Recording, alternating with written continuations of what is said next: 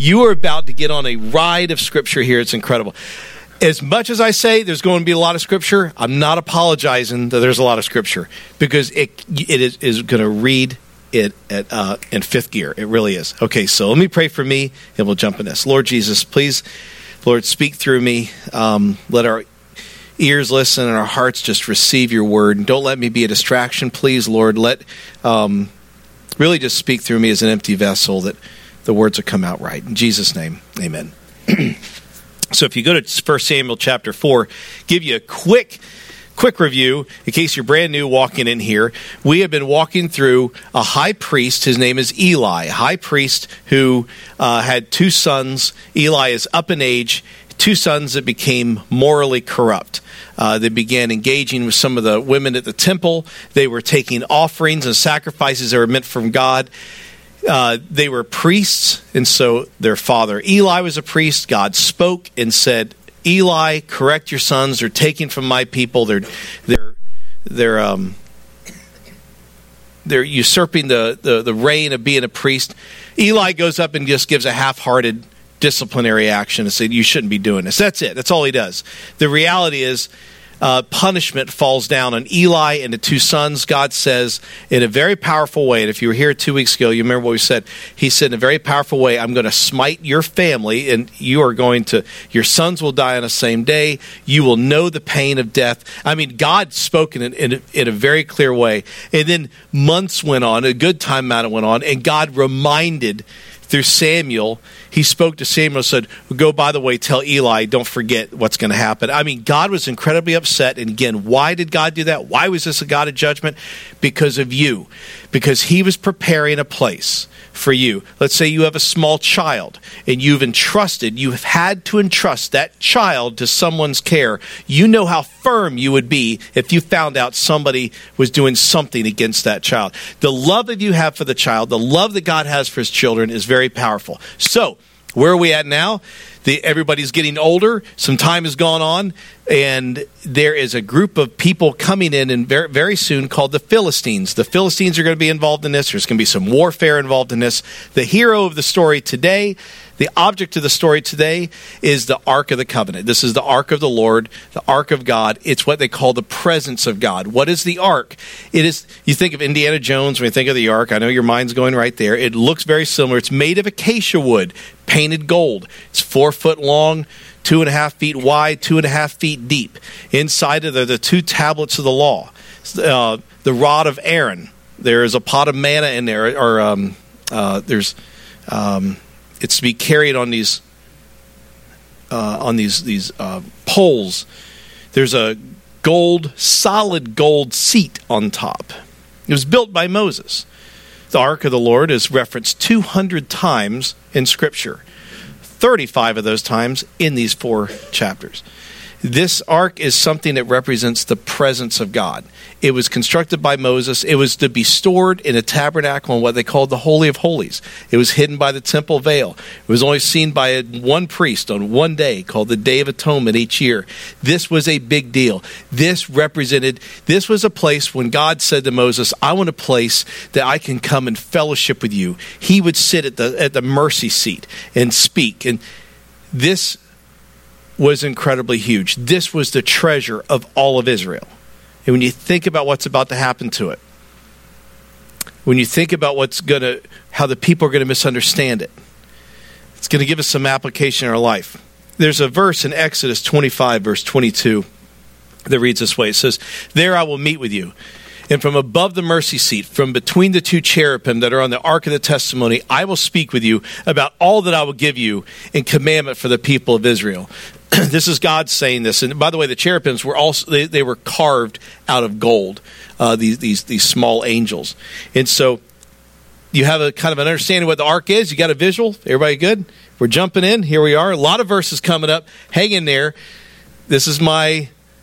I get more excited over doing this than I do anything else in life. Is walking through verses and kind of hoping they jump out alive. Here we are. Chapter four, verse one. And the word of the Lord uh, or the word of Samuel came to all of Israel.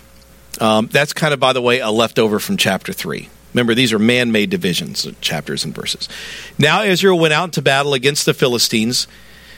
They encamped at Ebenezer, and the Philistines encamped at Aphek. The Philistines drew up in line against Israel, and when the battle spread, Israel was defeated before the Philistines, who killed about 4,000 men on the field of battle. And when the people came to camp, the elders of Israel said, Why has the Lord defeated us today before the Philistines? Let us bring the ark of the covenant of the Lord here from Shiloh, that it may come among us and save us from the power of our enemies. Now, um, let me go ahead and read verse 4. Actually, uh, verse 4 So the people sent to Shiloh and brought from the ark of the covenant of the Lord of hosts, and who was enthroned on the cherubim. The two sons of Eli, Hophni and Phinehas. Remember, Eli's the, the was the high priest, right? His two sons, Hophni and Phinehas. They were there with the ark of the covenant of God. Who are these Philistines? Where are they from? What are they doing? The Philistines are a seagoing people. They were a maritime group of people. They were they were tradesmen who operated ships. They were from the Aegean Sea. They primarily came out of Crete, and these people invaded the Middle East. The Philistines would hit, and you're going to read throughout the Bible where Israel's always going to battle against the Philistines. Everybody went to battle against the Philistines. Why? Because the Philistines had invaded. And so they're drawn up in a line of battle. When we get to David and Goliath, we'll talk a little bit about what that means to be lined up. They would have lined up for days to be looking at each other and engaging in negotiations to determine whether they wanted to come out and did you really want to fight? Did you really want to engage? And so the line of battle lined up. And sure enough, negotiations must have failed. They went to battle. 4,000 men fell. The Philistines were a very uh, advanced people group. They were the first group of all world study and culture that we know of that developed the use of iron. Iron would be used in in weaponry. Up to this point, you can imagine it was uh, there was a lot of glass shards. There was there was wood. In this case, the Philistines, when they enacted warfare on people, did so with deadly force. Israel lost four thousand men. This is not a big country. That's 4,000 dead. Historically, if you look back at primitive battles like this, you can take an average of three and four times the dead and make and extrapolate that into the wounded category. Is this army is limping back 4,000 less men than went with, and conservatively 10,000 wounded men, wounded by weaponry they had never seen before. It comes back, they call upon everybody, bring out the ark, get the ark. The ark has got us across the Jordan, it's got us so, so many different places. Bring it out, let's move it forward. Look at verse 5. As soon as the ark of the covenant of the Lord came into the camp, all Israel gave a mighty shout so that the earth resounded. And when the Philistines heard the noise of the shouting, they said, what does this great shouting in the camp of the Hebrews mean? And when they learned that the ark of the Lord had, came, had come to the camp, the Philistines were afraid, for they said, A God has come into the camp. And they said, Woe to us, for nothing like this has happened before. Woe to us, who can deliver us from the power of these mighty gods? These are the gods who struck the Egyptians with every sort of plague in the wilderness. Verse 9. Now, Uh, stop right here. Think, keep in mind, the Philistines are scared to death of the ark in the Israeli camp. Why? Because they've heard the stories. Did you notice they're saying not they brought out their God, they brought out one of their gods. Did you notice that? This is the Philistines believed in many gods. And you're going to see that in just a minute and what they're going to try to do with the ark. And so they're looking out and seeing, they can hear the victory. Keep in mind, they just wiped out the Israeli army. They're back in their place, and now the Philistines are intimidated. Why? Why is this defeated army cheering? And then their lookouts tell them they brought the Ark of the Covenant out. And they have heard legends, stories, the Ark of the Covenant, the presence of God. What does this mean? The Philistines now are afraid. And then look at verse 9. It says, finally, some leaders look at them and say, Take courage and be men, O Philistines, lest you become slaves to the Hebrews as they have been to you. Be men and fight. This is an act of desperation. Folks, you ever hear me say whatever's going to come through that door, men, don't forget that you're men. You're probably going to level escalate your level of concern very quickly to wonder what's happened. This is a cry of desperation to say, don't forget who you are. Be men. Ignore the cries. Ignore the sight of that ark, and let's go. What happens? Verse ten. So the Philistines fought, and you'd never guess these next few words. And Israel was defeated, and they fled every man to his home Watch the slaughter here. And there was a very great slaughter, for 30,000 foot soldiers of Israel fell. And the ark of God was captured. and the two sons of Eli, Hophni and Phinehas, died. Now, you had a loss at 4,000 men, big. You've now lost 30,000 men. Why do we think the number grew? grew? It's probably because other people heard in Israeli towns, and in, uh, in, in villages, the Ark of the Covenant's going. There's no way we're going to lose. The ranks of the army swelled, and this time 30,000 men died. The Ark of the Covenant was then taken by the Philistines. You have these people take this, and then, by the way, those two sons, fulfilling God's prophecy, right? Phinehas and Hophni, they died on the same day. I cannot imagine the defensive measures of what was falling and how things were going to get to the ark. The ark surely was not put in the front. It wasn't done that way in a, in a, in a field of battle. It was taken. It was taken with leadership. Priests were around it. This you would have had levels of um, of uh, your your spearmen, your infantrymen, your archers would have been overrun, and then finally at the ark would have been defended by a corps of temple guards that would have been there. And more than likely, it can only deduct that these two priests were there as well. And they were killed at the defense of the ark. So you're talking hand to hand combat, incredibly brutal picture, and the ark was taken. Verse 12 A man of Benjamin ran from the battle line and came to Shiloh the same day, with his clothes torn and with dirt on his head. And when he arrived, Eli was sitting on his seat by the road watching, for his heart trembled before the ark of God. And when the man came into the city and told the news, all the city cried out. When Eli heard the sound of the outcry, he said, What is the uproar? Now keep in mind, um, this picture this. The runner has been sent from the battle line. He gets to Eli. The runner, by the way, that is his assignment.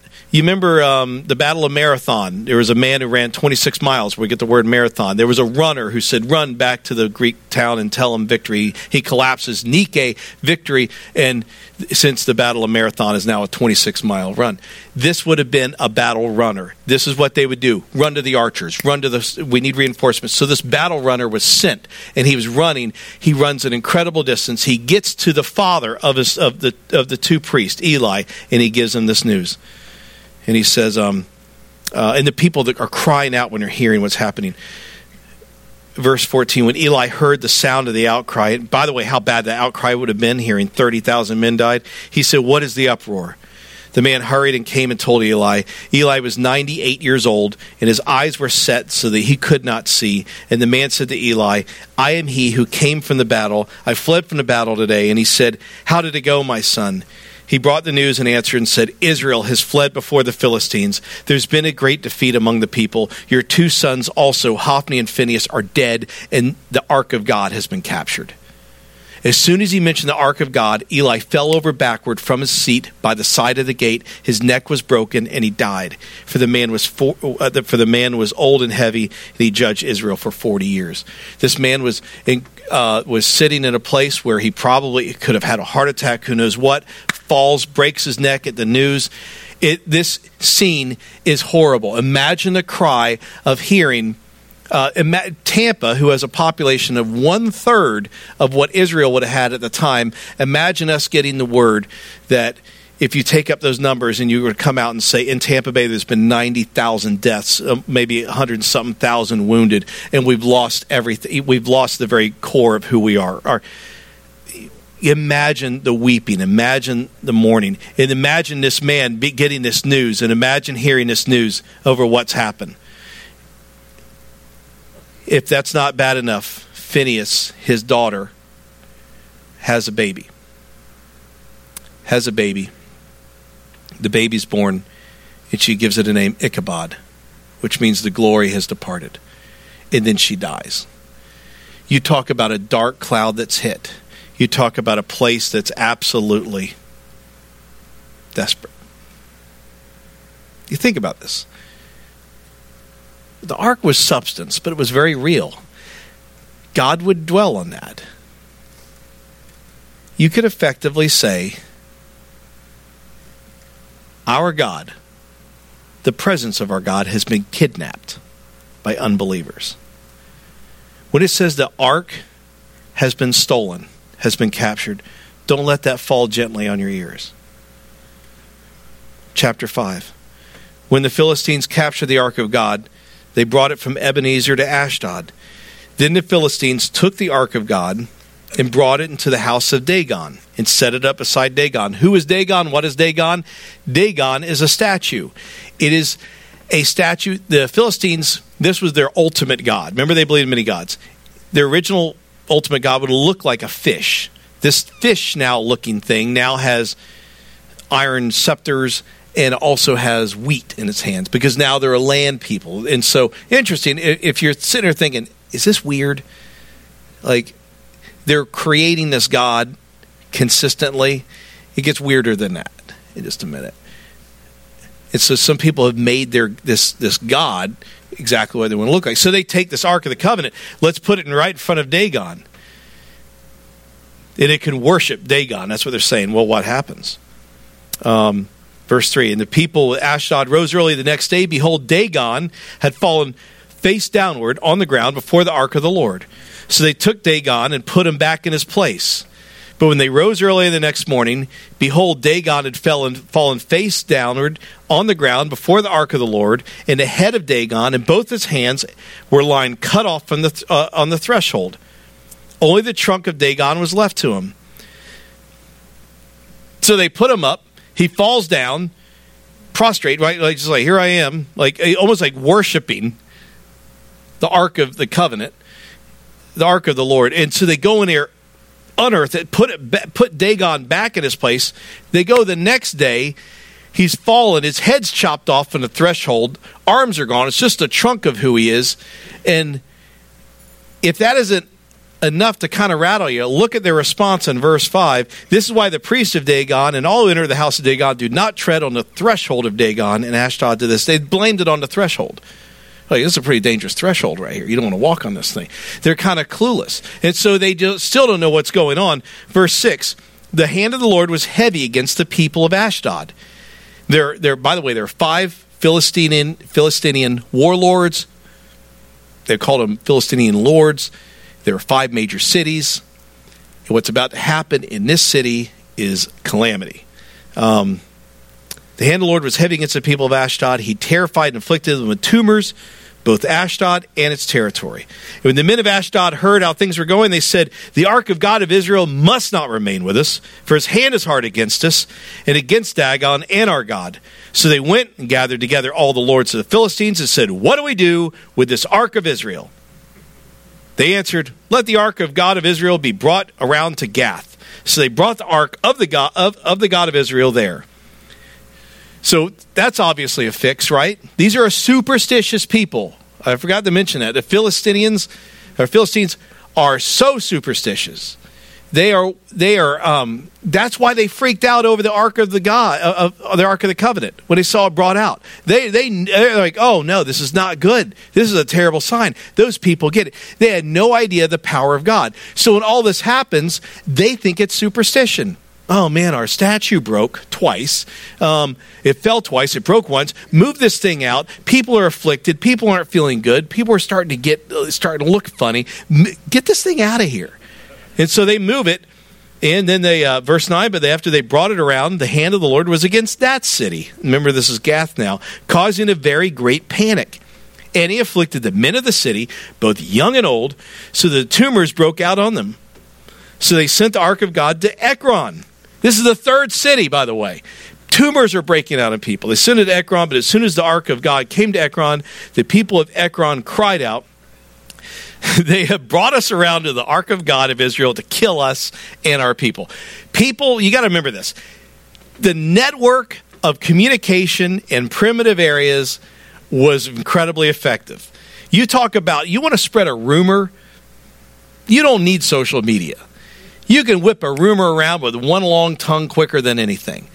And here in this place, villages are sending out like, "Have you seen what happened to you know Robbie back in Gath and God? I mean, have you seen the tumors grow?" And I, am not going to like most of the you know not to say it is a it, um, biblically, folks. I couldn't say this earlier service. We have a lot of kids. It's like these are uh, scripturally. I'm not making this up, and I'm not trying to make light of. I'm not trying to joke or be cheap. These are hemorrhoidal tumors that's painful. I can't imagine. These people are in agony. You talk about what I want to give you the picture. When they're saying they're crying, you know they're crying. And now the third city has just gotten wind this ark is coming their way. And they look at they look like what? There are plagues of rats out there. There are pla- there are people can't walk correctly. People have faces. Uh, no, get that thing away. They're looking at the Philistine lords like, no, you can't do this. This ark is traveling over a seven month period of time. And Philistinians are going, get this thing out of here. We don't want it. Who are the land of Philistine, by the way, are they still around? They're gone. There is no people group left. You're going to see them later. They would be in what they call the area where the Palestinians call Palestine. So, by the way, a little side note if anybody ever says, well, this is not Israel or this is Palestine or this is whatever, understand something. There has never been, there is always someone, even, remember the Philistines invaded. So those who would say that we're Palestinian, we want to relate to the Philistine, would just understand there's a lot of intricacies here. The land exchange and turmoil in this area is incredibly heavy. So, what happens? Verse 11 They sent therefore and gathered people of all the lords of the Philistines and said, Send away the ark of the God of Israel and let it return to its own place, that it may not kill us and our people, for there was a deadly panic throughout the whole city. The hand of God was very heavy there. The men who did who did not die were struck with tumors, and the cry of the city went up to heaven. When you see on here the cry of the city went up to heaven, the writer is basically saying there has been never a louder cry in the history of man than what's going on. That is the agony and turmoil of people. The fear, the physical pain, and the overwhelming sense of what is an early bubonic plague of a plague of rats. Seven months of this, three towns having been ravaged, get this ark out of here. They call in the Philistinian priest. What do we do? Now you're going to bring in a bunch of religiously superstitious superstars who are going to make up something to say. What do you do? Well, here it is. Verse uh, or chapter 6. The ark of the Lord was in the country of the Philistines 7 months.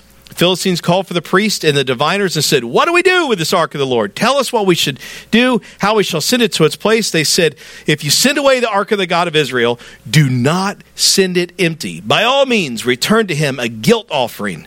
Then you'll be healed. It'll be known to you why his hand does not turn away from you. And they said, What is this guilt offering that we shall return to him? You ready for this? They answered, Five golden tumors, five golden mice, according to the numbers of the lords of the Philistines, for the same plague was on you all and your lords. Yeah, you're reading that right. Go out, fashion a gold tumor, get some, get some. I'd like to be a model for that one, right? Get some rats, gold rats, man, and let's send it off and let's thank them. Now, um, verse 5.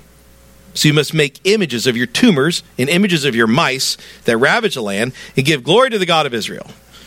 Perhaps he will lighten his hand from off you and your gods and your land. And then they say this, verse 6. Check out this verse. Listen to how they quote Hebrew law. Here it is. Why should you harden your hearts as the Egyptians and Pharaoh hardened their hearts after he dealt severely with them? And they did not send their people away, and they departed. He's these Philistinian priests are saying, "Let's beg to the Israelis. Hey, remember, like Pharaoh, his heart was hard. The Egyptians, heart. don't be like that. I mean, you talk about manipulation. You talk about desperation, folks." This has been a disaster of seven months. Get this ark out of here. We'll apologize in any way whenever you read the Old Testament, there's a tendency, if you're not careful, to read it and say, Is God just a God of judgment? Is God so evil that he just, I mean, he smites people here, he smites people here? Remember, there's always a reason for what he's doing. Secondly, there are areas of grace and mercy. Do you realize what he could have done to anyone who touched that ark? And what he has done? Kill them on the spot. The very fact that these Philistines were bopping this thing around like a cue ball on a pool table and saying, Here it is, you take it, here it is, you take it, here it is, you take it. You talk about mercy, that is God executing mercy. Remember how they lost the battle. The ark wasn't just ineffective, they lost it because they decided to fight in a pattern in which God told them not to fight. He said, If you ever fight, I want you to do this. I want you to confess your sins, I want you to acknowledge your ways, walk in a way of humility, and acknowledge that I am God. And then take the ark. What did they do? Grab the ark, send it out that way. Don't confess, don't acknowledge, don't don't bring up the power of God. They used the ark as a the, as bad as the Philistines were. Israel was worse. Israel knew the power of the ark. What they use it as a good luck charm. I collect memory, uh, memorabilia from all different wars. I have a a Nazi belt buckle that says this. You ready? Gott mit uns, God with us. Every Nazi soldier that marched in World War II wore a belt buckle that said God with us. You think God was with the Nazis? No. But yet the mindset was, hey, we can take this anywhere we want to go. God's with us. It was since it was used as it, it's we say the same thing in America if we're not careful. Think about this. We say superstitiously, in God we trust. In God we trust, but you know as well as I do, you you and I individually go home and don't trust God for all of our pains and our and our problems. We don't. It's what happens. We if we're not careful, utilize God as equivalent to a good luck charm. Walking around and thinking God's going to fix it just because we utter the words. This is like this would be as equivalent to you look at the Amish society that says they're saved based on the fact of of of works. The Hutterite society, same thing. They have to do this. They have to dress this way. They have to work this way. They have to do these things in order. Folks, that's superstition. That is tradition. That is not the, that is not the power of God. You and I, we have to talk continually. We need to break tradition from ever getting in the way of us and the Holy Lord. I guarantee you, when Arun goes to South Sudan, he will not see the same traditions we do. And if that church ever flourishes, they'll put up traditions that are in a bad way as well. We have to watch ourselves to make sure we are not have not become a society based on tradition the South, I'm a Southerner. I love the South, but I'm afraid the Bible Belt has become a big place of tradition, right? You know, jam it up in a country song. You know, like yeah, we love singing this, and then by the way, debauchery by by midnight. You know, like well, yeah, I'm, I'm a believer. You go the hardest churches to to, to minister, the hardest people to group to hit are Alabama, Tennessee, you name it. You go through there because everybody thinks I got it. Oh no, I'm good. Mom is a Christian. Mom was baptized in a, in a, in a creek. I'm yeah, here I am. I yeah, I go to church on. No, it's a relationship, and the power in that relationship. The power in the ark of the God was meant to this: for God to commune with the people and for them to see the power of God, not to use it as a toy, not to use it as a tool. And so here in this place, the priests are saying, "Send this thing back." Weird I mean, the, the, the gold tumors, gold rats, that was not God speaking. That was unbelieving religious people saying, send this back. How are they going to send it back? What kind of vessel? How are they going to get it there? Watch this one. Verse 7. Now then, take and prepare. If ever you dissected, and if ever I should have underlined some things, I should have done this. Take a, a new cart. Let me stop right here you're at the state fair. You're about to mock, eh, have fun with this, make a fun bet on on a on a cart race. You bring up oxen that have trained together on an established cart, on an established load, in an established lane. And now look at would you ever bet on this particular method of delivery? Ready? Now then, take and prepare a new cart, two milk cows on which there has never come a yoke. Yoke the cows to the cart, but take their calves home away from them, and take the ark of the Lord, place it on a cart, put it in a box, as its side the figures of gold, which you're returning them as a guilt offering, then send it off, let it go on its way, and watch. If it goes up on the way to its own land, to Beth Shemesh, then it is he who's done this to us, this great harm. But if not, then we shall know that it is not his hand that struck us and it happened to us by coincidence. And so, verse 10, the men did so. Took two milk cows, yoked them to the cart, and shut up their calves at home. They put the ark of the Lord on the cart, the box of the golden mice, and images of their tumors, and the cows went straight in the direction of Beth Shemesh, and that along the highway, lowing as they went, they turned neither to the right or the left, and the lords of the Philistines went after them as far as the border. Now, um, you never put two milk cows. You must you don't put two females on on on an ox. You don't put them there that have never been trained together or yoked together, especially on a new cart. they wouldn't know how to pull. They wouldn't know how to do anything together because one's going to be stronger than the other. They don't know how to work in tandem. Oh, and by the way, you're taking their calves away. They went along lowing the whole time, like calling for their calves and moving, but never wavered from the to the right or to the left and kept going. All I know is God did it. How He did it, I don't. I don't know how He works in the realm of of angels to be able to for an angel just to grab it and say, "Follow me." I don't know the power, but other than this. Uh, not only is inspired scripture said it, the written word, historical word of other cultures have mentioned this. The Philistines were hoping, by the way, they were st- they're greedy. They wanted this thing to falter and not go. Why give up all this gold? Why give this up? Go back, convince the people that no, it worked. It didn't. It, it really wasn't God. It was just a freak superstition, a superstition to break the superstition. That'll work. Did you notice the Philistines followed it all the way to the land of, of Israel? They were hoping this sucker would stop. It never stopped. It plowed through. Some workers are in the field. They're plowing away. Here comes these two cows carrying this thing with the cherubims popping out. Good grief! It's the it's the ark. Run and tell somebody. They do, and we see that. Uh, verse fourteen: the cart came to the field of Joshua by Beth Shemesh and stopped there. A great stone was there, and they split up the wood in the cart and offered the cows as burnt offering the Lord. By the way, um, they broke Levitical law. I don't think God minded anything. You only only act.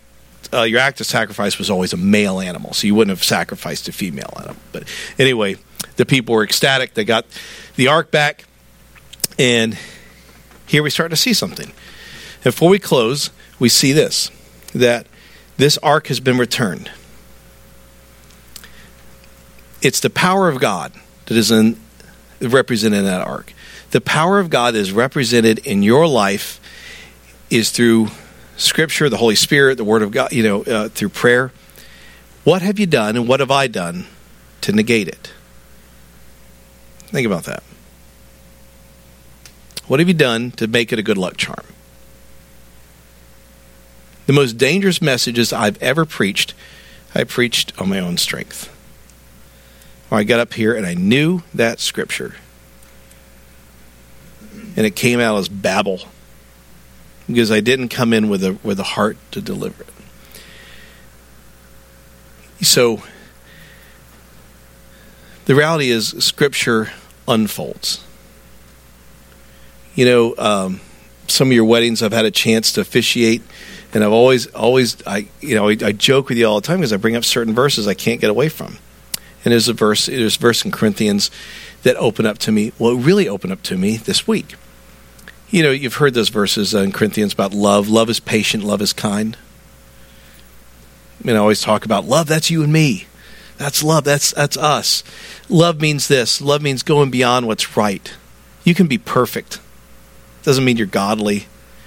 You can be absolutely right in an argument. Doesn't mean you're godly. Because why? Love is patient and it's kind. So I had a friend, and this friend had a discussion with someone, and this friend admitted they were wrong in how they delivered it. Said, I was right, but I delivered it wrongly. And I'm sorry. And it fixed that. You know, the next verse, verse after love is patient, love is kind, is love celebrates in righteousness. It does not celebrate in unrighteousness. And what I figured out that person, what they're doing is they were living scripture to basically go back and say this even if I mess up love, I can still honor love by going and acknowledging what I did was wrong. I can go back and say, I'm sorry. That is the power of godly love. The power that God has in Israel is Israel is saying this God, we have the ark back, and now we get it, and we're sorry. And then God tells the people, How about this one? You ready? Go back to battle. What? You're, we're decimated. Our ranks are decimated. It's, it's an advanced enemy. Even though we have the ark back, we've seen what happened. And just before the battle, in what Scripture calls a thunderous activity in chapter 7, the Philistines were struck with fear and retreated and God won. Oftentimes we look at things like this and we think these are biblical miracles. These are miracles res- relegated to Scripture. God still moves in amazing ways. He may, moves in amazing ways in hospital beds. We see he moves in amazing ways in people's hearts for redemption, forgiveness, and the sweet spirit. But God moves in such big ways. And I'm not trying to tie this into the people of Israel um, to say that salvation is not to the people of Israel, but people of Israel were God's chosen people. And if you look back in time, short history story. You were to go in 1939, walk through Europe, and go from Warsaw to Berlin to any other nation of, of, of, Europe and go to the Jewish populace that ran the banks, ran the businesses, and say, hey, have you ever thought about relocating to the Middle East and reforming Israel? What? Are you kidding? There's no way. I mean, we're going to leave. We, we, we run the retail industry, we run the banking industry, we run the cinematography industry. Why would we do that? And yet, the evil that the evil that Hitler was in doing what he did in those six years of the Holocaust. And in 1947, what happened? The emergence, the emergence of Israel. And what one man meant for the absolute demolition and eradication and genocidal target of the people of, of, of, of Israel, God said, I have a plan for you like you can't imagine. And Israel's been restored. You see it in 1967. There was a six day war. Jordan, Egypt, and Syria team up to invade Israel. They're 10 times the strength.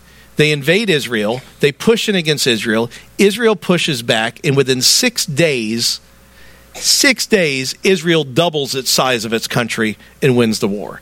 There are historical records of armored columns of tanks breaking down, gas problems, logistical problems, things falling apart, couldn't get uh, avalanche in a mountain pass, you name it. Does God still do amazing things? He does. And guess what? You're just as important as the nation of Israel. You have been given over, over as the as the title of brother and sister. Imagine that. You have been you have been called not just a son and daughter but you have been called a brother and a sister in Christ. What he will do for you and the power he will he will make happen for you is waiting for you.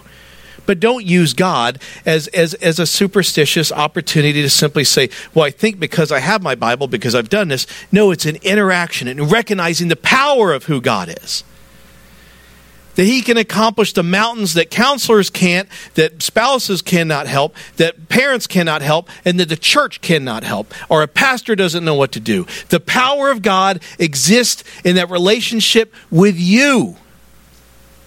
There's no power of God's coming through me and going to you. I have none. I don't give a blessing on a marriage. I get up there and I talk about marriage. I am no mediator. I have no spiritual power. No one does. No pastor has spiritual authority over you. None. Their whole role is to read the Word of God, preach the Word of God, and to be your servant. That is the, the power of God that exists is between you and God. You allowing and seeing the power of what God can do. And He will. And so they went out and they placed these stones out there, which the Joshua had done, and these stones as a memorial to the greatness of God.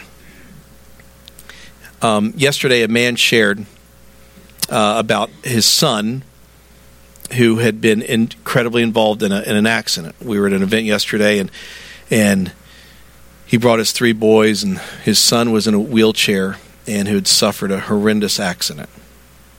This accident had um, left basically, I think Carrie, he had one arm moving and a, maybe a leg moving a little bit, has not heard his son speak in four years. His son was 16 years old on a jet ski accident, went from being a rising football star to someone confined to a wheelchair in almost a reclined position the rest of his life. You know, you look over this good looking young boy who just has not the ability to walk or to talk. And he, the father said this the mantra in our family is always this God is God and God is good. And, you know, there had there wasn't one of us out there I didn't think that sat there and thought, "You sure you can? You sure you can say that without stretching it a little bit?" All he could do was talk about the goodness. Oh man, if his tube didn't hit this, he, hmm, If this didn't happen, if the tube didn't protect him where he could breathe, he, he kept looking at all these positives. I mean, folks, sorry, I just brought myself down from the pulpit as who what a pastor is. I'm going to get worse than that. I'm sitting there thinking, how could you not scream out to God to go, why didn't you just give him an extra two or three inches and not hit the dock? But you see, that man has tapped into the power of God. He has had a moment with God where God has discussed with him things that he's not discussed with me. And he said this that God is good. Are you living a life where you can say at the end of every story that you tell of yourself, and God is good? If you were to give your testimony, is God the hero? There's people who don't know how to give a testimony. I've heard that. Sometimes people get up and talk about themselves and get done thinking that was their moment. But the reality is, listen for a testimony where God is threaded out. God is good. God did this. God did this. Everything I do in my life away from the power of the Holy Spirit, as far as a decision, I'm not talking about fun things and activities, and I'm talking about decisions. If you ever want to see me have a bad day in church, you ready? Pull me aside has nothing to do with the power of salvation, the power of the Holy Spirit, or the power of the cross. It's because I'll have had a bad day based on a discussion of small things. Because the prioritization went off. You want to split a marriage? It's going to be over an argument over the smallest thing. You want to divide a church, it's going to be the most minuscule thing. When the eyes fall off of the most important things of the of salvation and redemption and sanctification and the power of the Holy Spirit, you watch what happens. But when all eyes are focused on that, you see something. Humility comes in. Forgiveness comes in. And then by the way, have you noticed a similar thread? The power of God comes in. In the same way, God said, This is how I want you to fight. I want you to confess your sins, acknowledge the power of who I am, and then we'll win because I'll be there with you. Imagine if we fought every discouragement and battle that way. Say, God, I don't deserve to get fixed. I'm messed up. I'm jacked up. Here I am.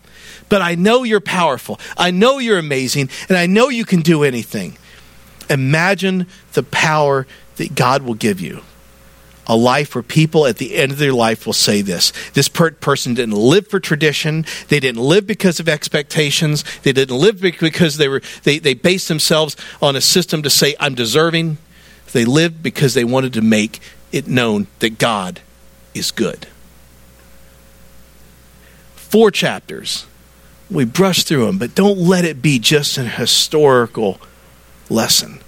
Let it be one where we recognize all the time we're not careful, we'll fall into superstition, we'll fall into tradition. I beg you, fall into the will of God and the power of God. And get ready. You could teach us some things, show us some things. You're safer in God's will than you are in traffic on Dale Mabry out of God's will. I guarantee it. With that being said, there's two groups we always say and we always acknowledge. A group of you who know you're believers, you take away from this where can I tap into the power of God that's waiting for you? Remember, the power of God was given to you specifically, not just others around you. But for those of you who've never received that power, never experienced the power what God can do, never shown you the blessings that God has in, in for you, the designer of life that has a design for you, and you're no longer just going to read a script that someone's given you in the background, but to give you a script. If ever you think this is the life I have to live, get that out of your life, get, get that out of your mind, because you're still operating on the power of you. The power of God is greater than that then I would say this You have a friend that brought you. And if you didn't, that's a believer, then gladly come to one of us. But that friend could be the greatest minister and greatest expositor of the Word of God for you. And I would hope you would talk to that friend about receiving the Lord as your Savior.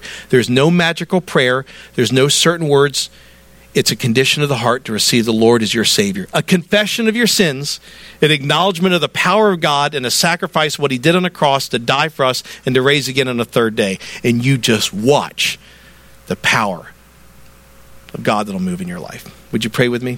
Jesus,